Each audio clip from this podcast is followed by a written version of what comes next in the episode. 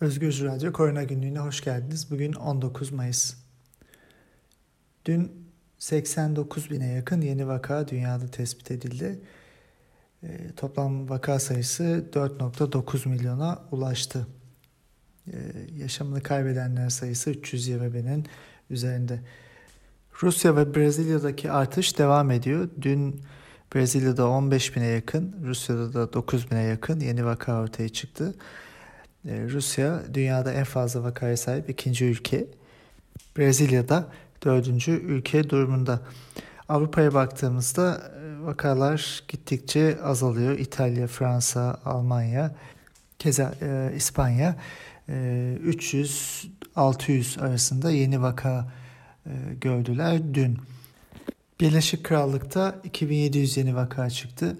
En başından itibaren sosyal mesafeyi uygulamayan e, sonradan karantina uygulamasına geçen e, Birleşik Krallık'ta özellikle İngiltere'de oldukça yüksek e, sayılara ulaşılmış durumda. Bunun yanında ilginç olarak Avrupa'da dün en fazla vaka çıkan 3. ülke Beyaz Rusya'ydı. 922 yeni vaka ortaya çıktı. Beyaz Rusya'da da karantina uygulamaları gerçekleştirilmiyordu.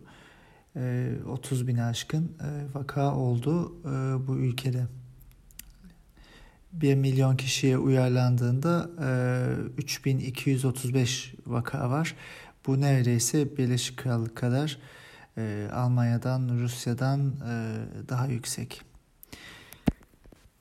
Türkiye'de dün yapılan açıklamada 1158 yeni vakanın ortaya çıktığını 1615 ee, kişinin iyileştiğini söyledi Sağlık Bakanı.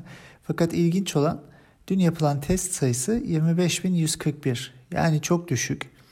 40 binlerden 25 binlere düşen test sayısı var. En başından itibaren testlerin azalmaması gerektiğini, planlı bir tarama sürecinde test sayılarının artması gerektiğini söylüyoruz. Çünkü salgın azalırken testleri azaltmak hiç mantıklı değil.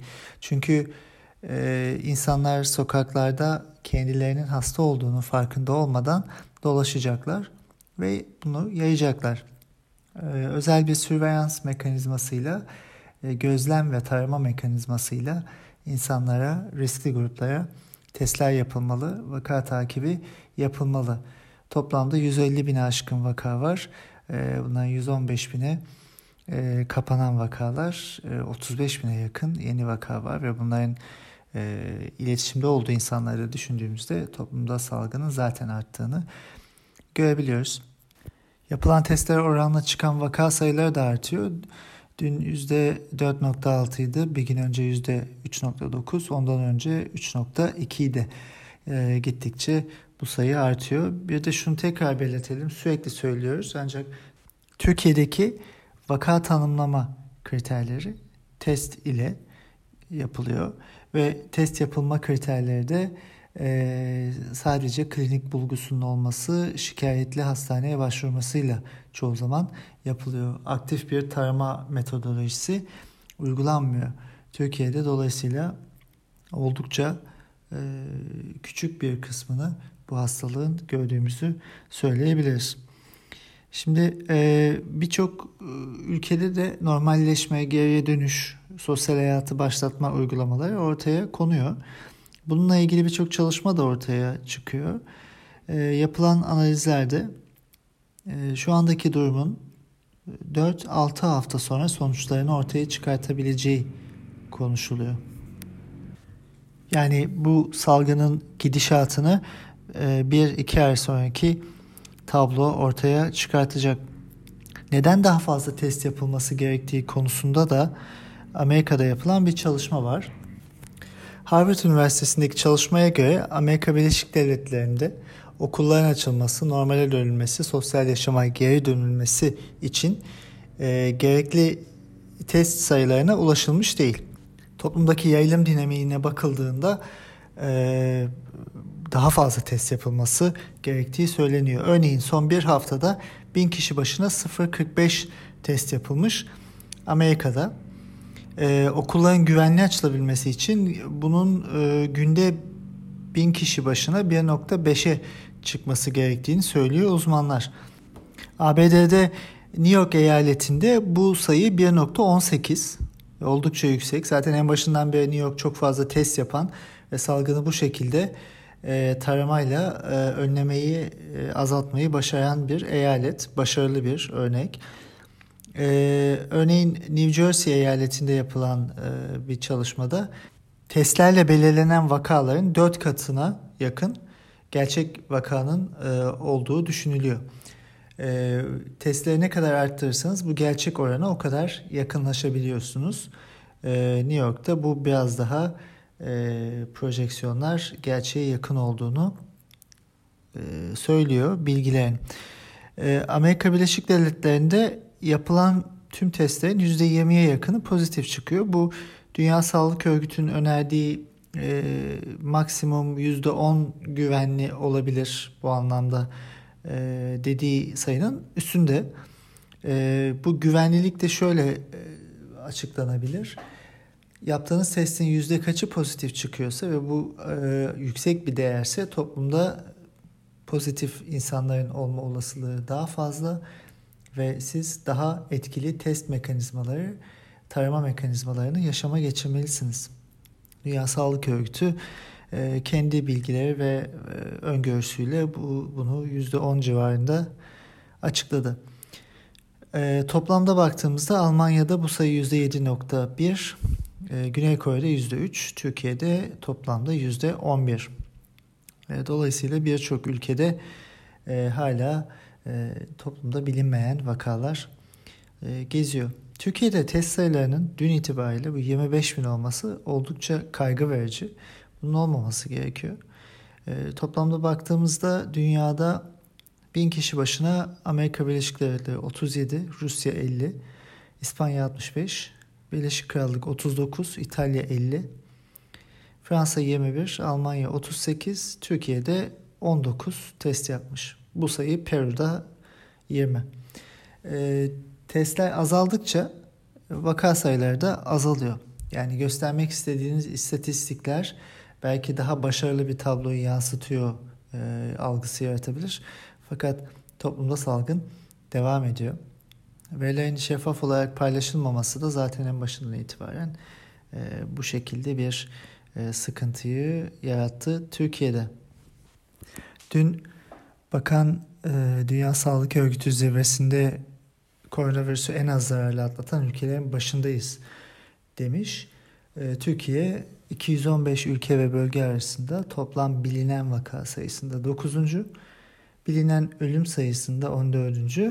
Nüfus oranlanan test sayısında da 58. sırada.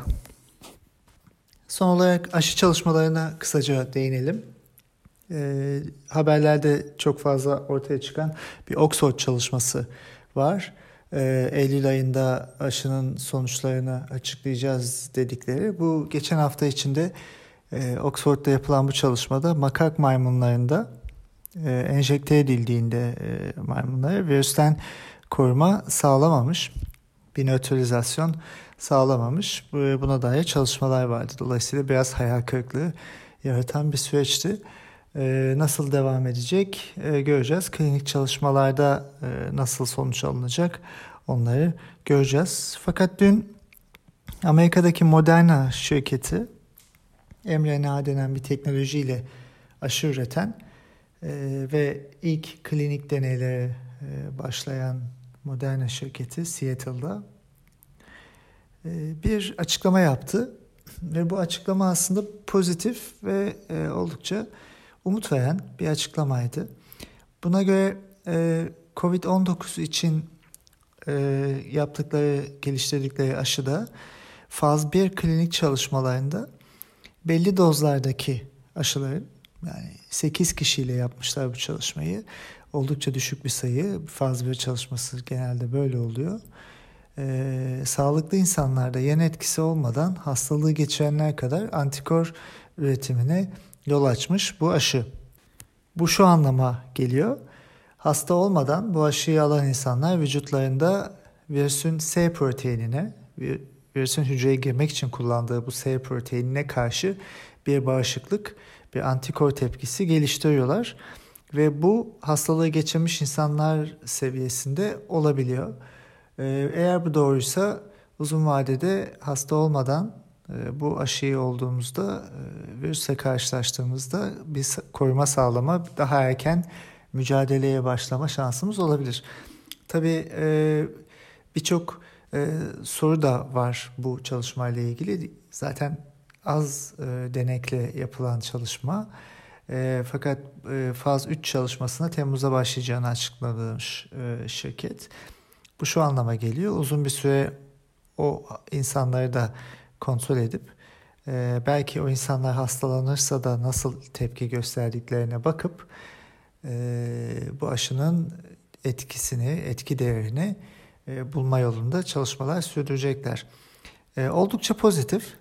E, şu ana kadarki aşı çalışmaları içinde neredeyse en pozitif sonuç bu. E, işte bilim bu şekilde ilerleyecek. E, zaman verildiğinde zamanla ilaçlar, aşılar, e, bilimsel e, sonuçlar e, yayınlanacak ve biz belki uzun vadede bu hastalığın tedavisi için ilaçlara sahip olacağız. Fakat o zamana kadar insanların yaşamını korumak çok önemli.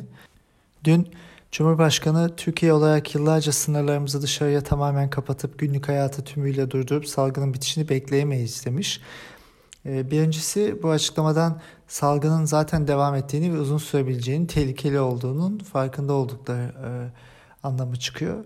Fakat bunun yanında e, insanların canlarını korumak için aslında birkaç hafta tüm ülkeyi karantinaya almak ve e, salgının yayılmasını önlemek gerekliydi. Böyle yapılmış olsaydı Mart ve Nisan ayları içinde şu anda çok daha düşük seyreden belki e, R değeri de üreme katsayısı da çok daha düşük olacak bir hastalıkla karşı karşıya olabilecektik. Toplumda bilmediğimiz ölüm oranlarının çok yüksek olduğuna dair e, açıklamalar da var.